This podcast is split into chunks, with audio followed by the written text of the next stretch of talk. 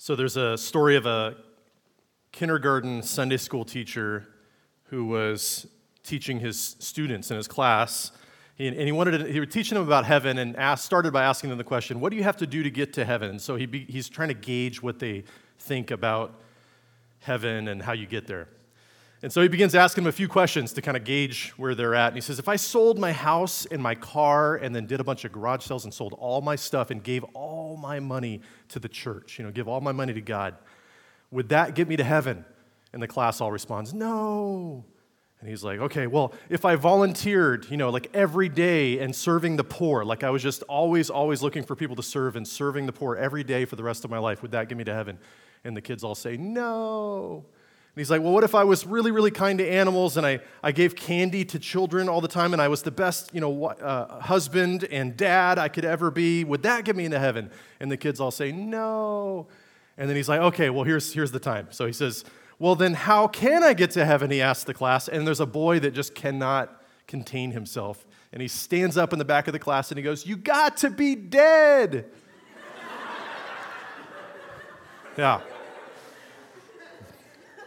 So, which brings up, which brings up kind of my reputation, which we should talk about for a few moments. Um, so I, I have quite a reputation for bringing up um, our mortality as, as, a, as a just an individual, but also as a pastor. And I've been thinking about this reputation I have. And in fact, it's earned me a nickname. Like I've got the nickname um, based on the Saturday Night Live character, and it's Donnie Downer. That's my, because I have like this particular ability to bring up, you know, it doesn't matter what we are talking about, somehow the conversation ends up with talking about a crime that was committed or something like, I don't know how I get there, but, but I end up just having this reputation for bringing up um, the fact that we don't live forever uh, regularly uh, in, in conversations and in sermons. And so I was thinking about why do I do this? Why do I do this? What is this all about? And in fact, before I tell you that, let me tell you about my uh, Christmas gift um, that I got. So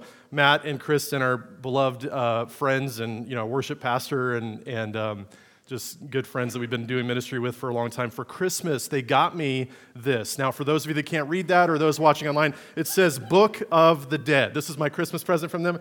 It's a collection of obituaries from the New York Times of famous people. And so it was the perfect gift for a number of reasons. Yeah, it's the perfect gift. One is it's really interesting. Like, I'm totally, I'm really interested by this just in general, um, but also it just fits that whole Donnie Downer thing. So thank you publicly, Matt and Kristen, for, for getting me this wonderful Christmas gift.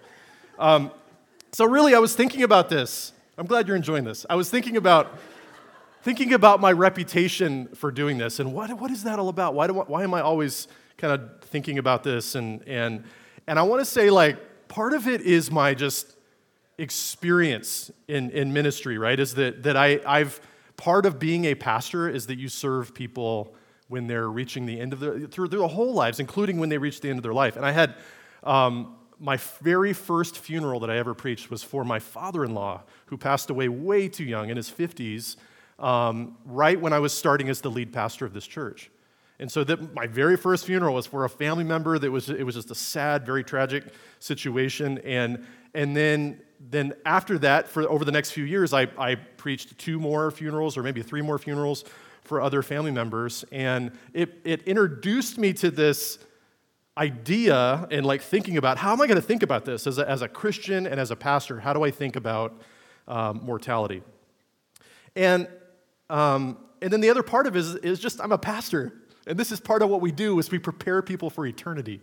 Right? This is, this is like what God has called uh, me to do. When I, and, and when you read through the Bible, you see lots of things about how life does not last forever and how um, one day our life will come to an end. And there was, we got to be prepared for eternity. We got to be prepared for eternal life. Now, at this point, I need to let you know where we're going with the service today and the sermon. And we, we're not talking necessarily about death the whole morning on this you know, very first Sunday of, of 2021, but we are talking about heaven. I want to spend some time talking about heaven today.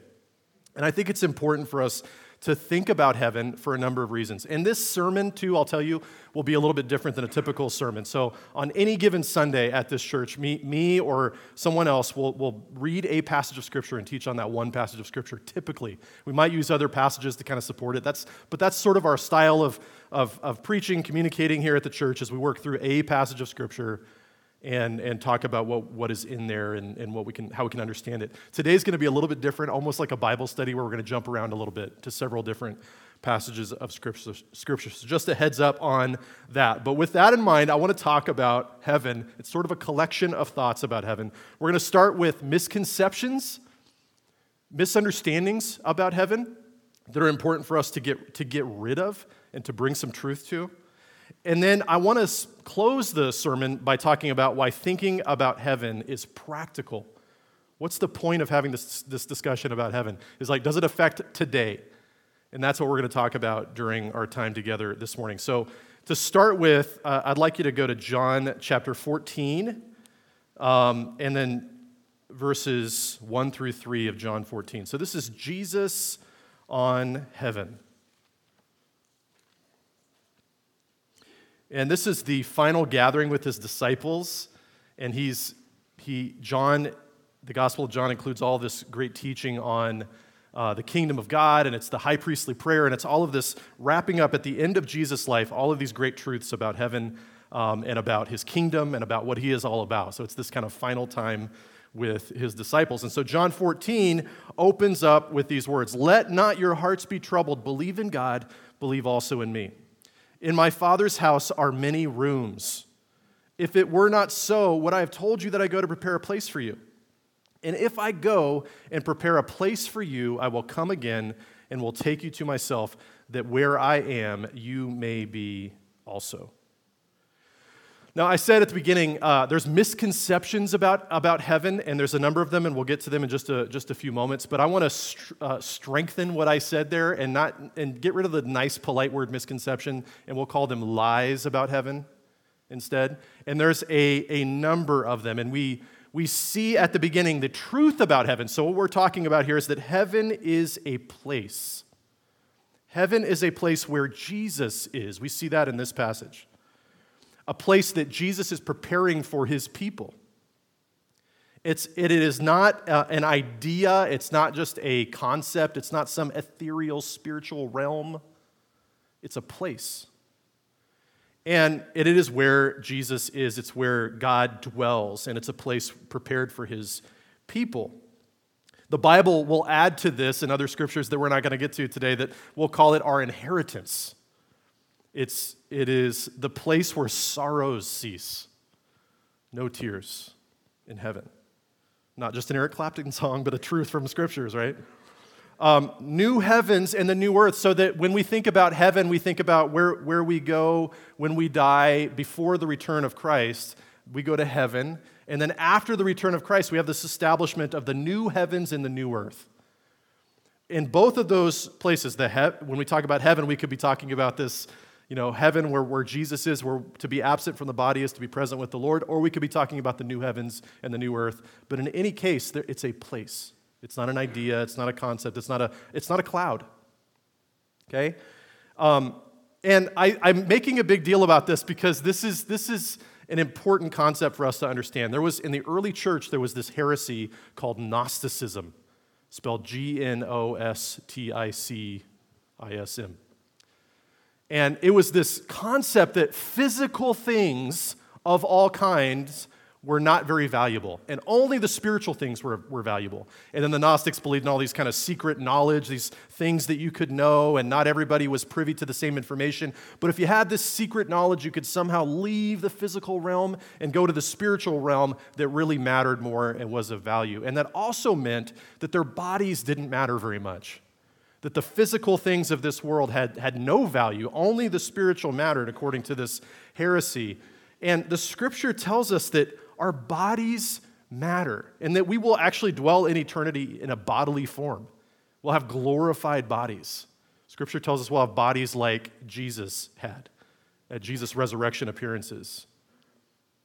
And that it'll be this kind of combination of the physical and the spiritual, not just spiritual. It is a physical place where we will have physical bodies. We will not be, so here are the lies. We're not going to be floating beings playing harps all day. That doesn't sound fun to me. Does that sound fun to you? Like, doesn't sound like a place I want to go and spend eternity. Like, yeah, I'm just, I'm going to go, I'm I, all day singing, right? So I came across this guy named Clay Jones on a podcast. He's a Christian scholar. And in this interview, he had written about, about heaven um, in this book. And he talks about meeting, he said that, that there's lies about heaven. So he's the guy that convinced me that we have these lies that are really detrimental to our life that many people believe about heaven. And he says they're lies from Satan. Because if Satan can get us to think that heaven is a boring place or a bad place, then he's won in some way, right? He's like, that is a goal for him to get us thinking the wrong thing about where we're going to spend eternity. We need to have a clearer picture in our mind about where, what eternity is going to be like. And so Clay Jones starts by, he, he was talking about meeting a college student, a, a girl who was in her sophomore year of college, and she came up to him and she, she was crying She's fighting back tears as she talked to him. She confessed, I don't want to go to heaven. I'm kind of scared of heaven. My concept of what heaven is going to be like is not somewhere I want to go and spend a lot of time. And he said that we get these cultural images of what heaven is supposed to be like. And here's, here's what he says in, in one of the interviews he did that heaven is white. If you think about colors and what heaven's going to be like according to culture, it's just all white. You're wearing white robes, there's white clouds, everything is just the color white. And I don't know about you, but I like colors. I like different colors too, you know? Like I, I have my favorite color is not white, it's blue. Um, and when the Bible talks about what heaven is like, it does not, it, sure, that color's there, but it's colorful. The descriptions we have in Scripture for what heaven is like is not just this blank white canvas but a beautiful pearl, you know, all of these different images that we see in the book of Revelation of what, what heaven will be like, what, what the new heavens and the new earth will be like, is not boring and blank, but vivid and beautiful. He says that the, the, we get the idea from culture that we're going to sing all day. He says this it's going to be full of nerds and prudes, and it's going to be boring. These kinds of things. Um, that, that we're going to be sporting flightless wings and singing all day. Like, what's the point of the little wings you see on the people you know, that can't actually make them fly? That, that is not what heaven is like. We need to have a better image in our mind of what heaven is, is about and what it is like. Um, Mark Twain famously said, Choose heaven for the climate and hell for the company. Right? This is this idea that, that you would not be with people that are fun to hang around if you go to heaven, right? These are all lies. These are all lies from the father of lies, Satan himself. If Satan can get us to think that heaven is a place where we don't want to go, then, then that's victory for him. Because heaven is actually supposed to be something that motivates us and helps us in this life. The, the pre- prevailing image through the scripture, according to Clay Jones, about what heaven is like is a banquet. Like a big celebration, a big party, a physical place with physical joys and physical food and things to drink that, you know, a place that you would enjoy, not, not a place where you're going to be bored sitting on a cloud strumming a harp, right? But a place where you'll have work to do that matters, a place where you will get to spend the time with people that you wish you could have spent on earth or meet the people that you wish you would have been able to meet on earth. Um, this is this is the place, it, it, it is, it's incredible. It's amazing when we think about what heaven holds in store for God's people. John Stott, he was writing about the Apostles' Creed. This is the old statement of faith put together, one of the earliest statements of faith put together by Christians. And it ends with this idea that I believe in, the, in life eternal and the resurrection of the dead. That this is a part of what Christians believe. And he, he writes about that part of the Apostles' Creed. He says this I've been writing with enthusiasm, for this everlasting life is something to which I look forward. Why? Not because I'm out of love with life here, just the reverse. My life is full of joy from four sources knowing God and people, and the good and pleasant things that God and men under God have created, and doing things that are worthwhile for God or others, or for myself as God's man. He's like, I've got things to do here. I've got people that I've been getting to know, and I've been getting to know God, and my life is full of these joys. He says, But my reach exceeds my grasp. My relationships with God and others are never as rich and full as I want them to be. And I'm always finding more than I thought was there in great music, great verse, great books, great lives, and the great kaleidoscope of the natural order. As I get older, I find that I appreciate God and people and good and lovely and noble things more and more intensely. So it is pure delight to think that this enjoyment will continue and increase in some form. What form? God knows. And I am content to wait and see, literally forever. Christians inherit, in fact, the destiny that fairy tales envision. We, yes, you and I, the silly saved sinners, live and live happily, and by God's endless mercy, will live happily ever after. The promise of heaven should be a motivator for us. And I think that one of the reasons that Satan loves to mislead people and why there are so many cultural images about heaven that are not appealing to us is because he knows that the, that the way that we think about heaven impacts the way we live our lives today.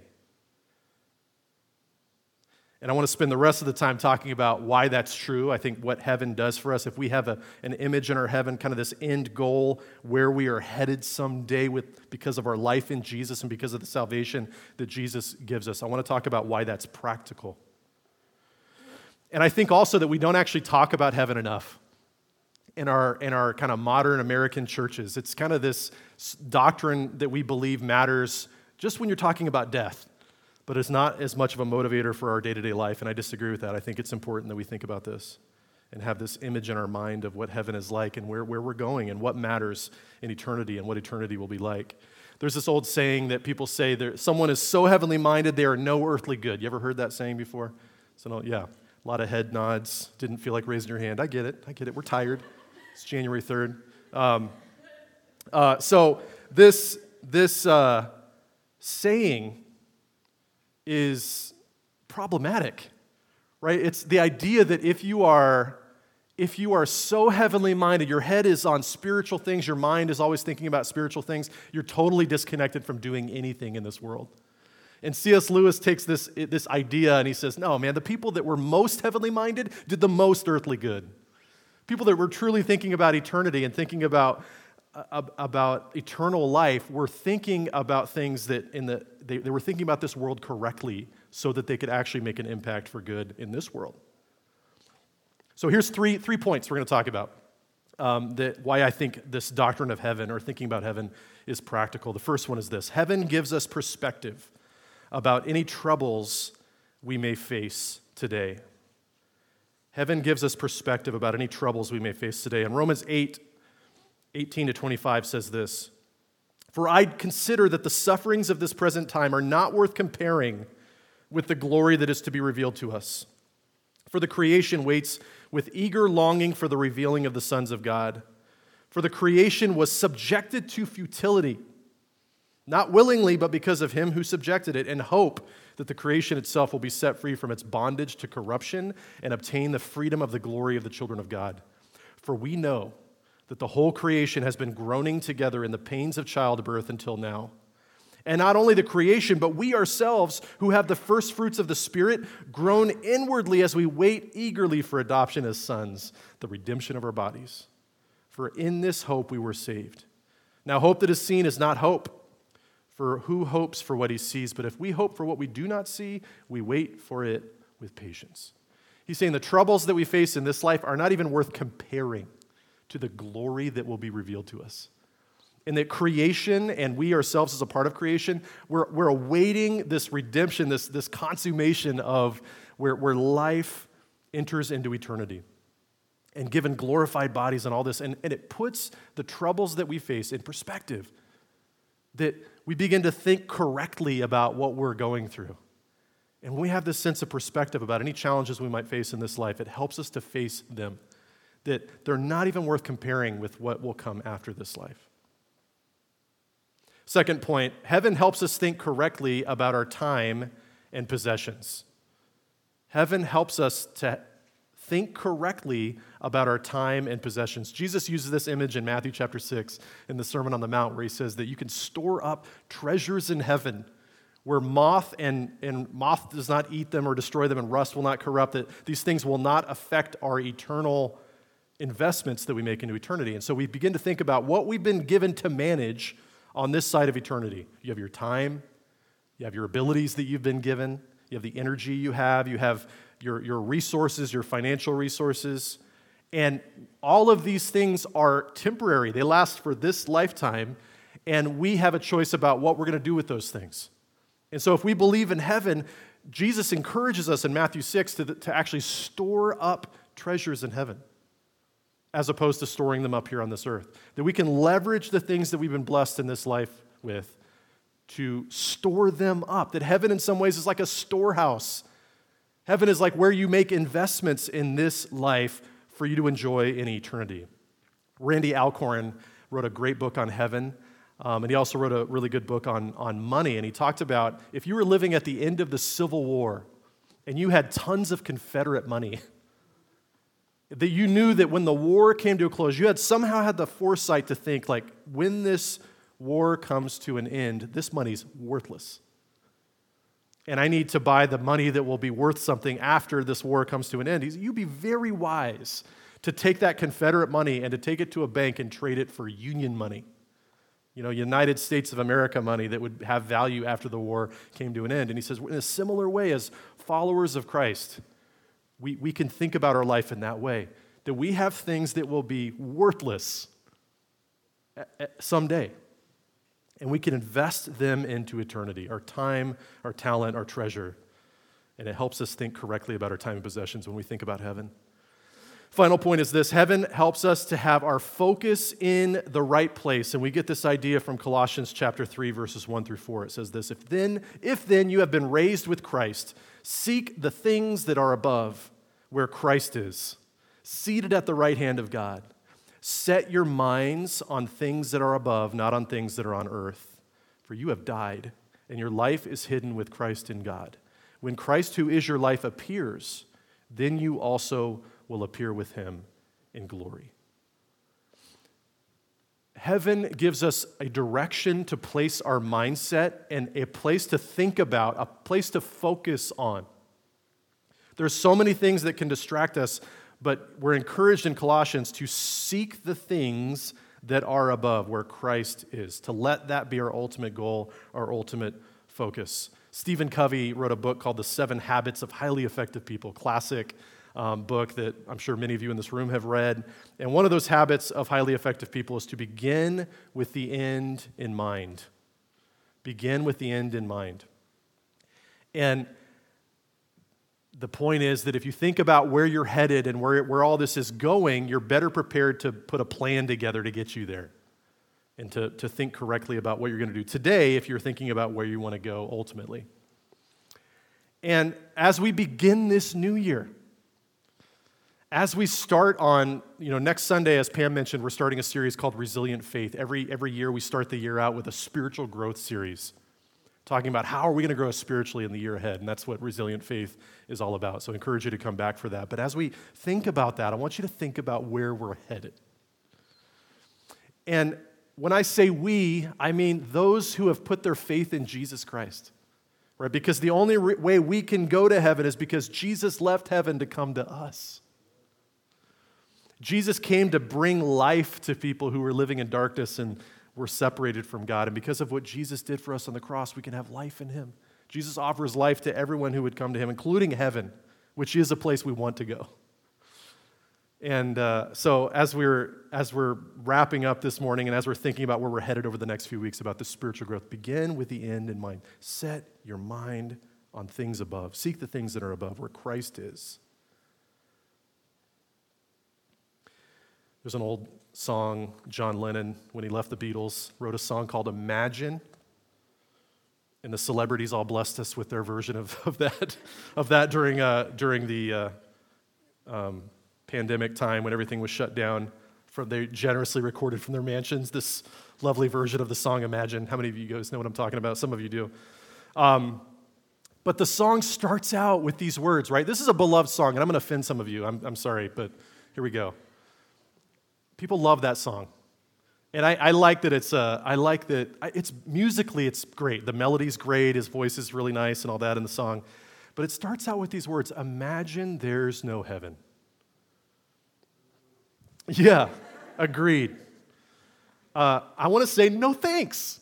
In fact, I'm going to imagine and try to get the most vivid image in, as possible in my imagination of what heaven is like.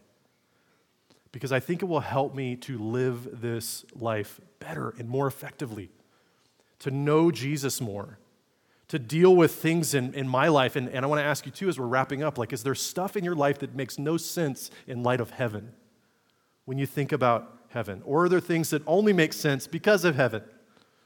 Right? That, that there should be things like that that we, we go, man, I, this maybe makes no sense in the context of this. Just if this life is all there is, then giving generously, being, being a generous person, giving towards the cause of Christ makes no sense if this life is all there is. But it makes all the sense in the world.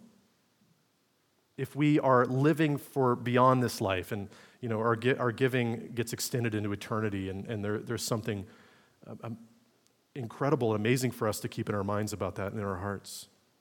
So I want to imagine that there is a heaven because there is. And I want to let it, let it affect the way I live my life. And I want to, first of all, know Jesus because I'm going to spend eternity with him and I can get to know him now. And we get to know him because of Jesus' death on the cross for us. And then I want to do things and live my life with that end in mind, knowing that I'm going to get to spend eternity with him someday. So, would you pray with me? Lord, I thank you so much for your people. I thank you for those gathered here today. Lord, I pray first of all for everybody in this room and everybody watching online, Lord, that you would help us to know you first as our Savior. Lord, you generously give us the gift of eternal life through Jesus' death on the cross.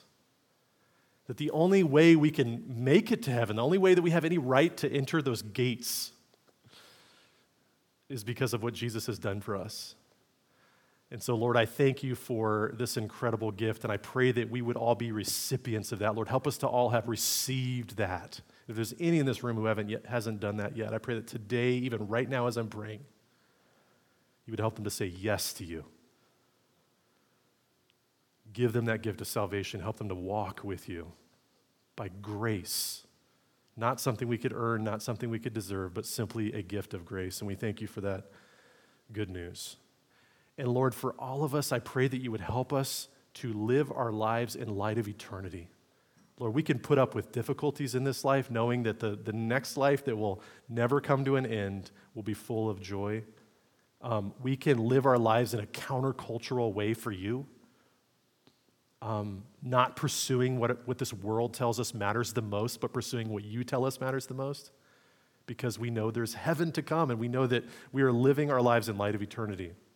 Lord, I pray that you would give us a more vivid image of what heaven is like, and may that fuel us in this life.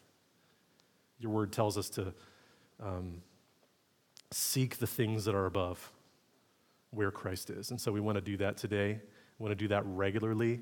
And I pray that you would help us to dispel the lies that our culture hands us about what eternity is like and to know that it is a place um, of great joy and peace. And so we thank you so much for that. I pray that you bless each and every person here. Help us as we start out this new year. Help us to follow you with passion, to pursue you with everything that we have and everything that we are. Pray that you'd help us as a church to be on the mission that you've called us to be on, Lord, to help people find you and to develop their, rela- in, in their relationship with you, to find life in you, to grow in our relationship with you personally, and to help others do the same. We love you. We present this year uh, ahead to you. Lord, be glorified in us, and we ask for your blessing now. It's in Jesus' name we pray. Amen.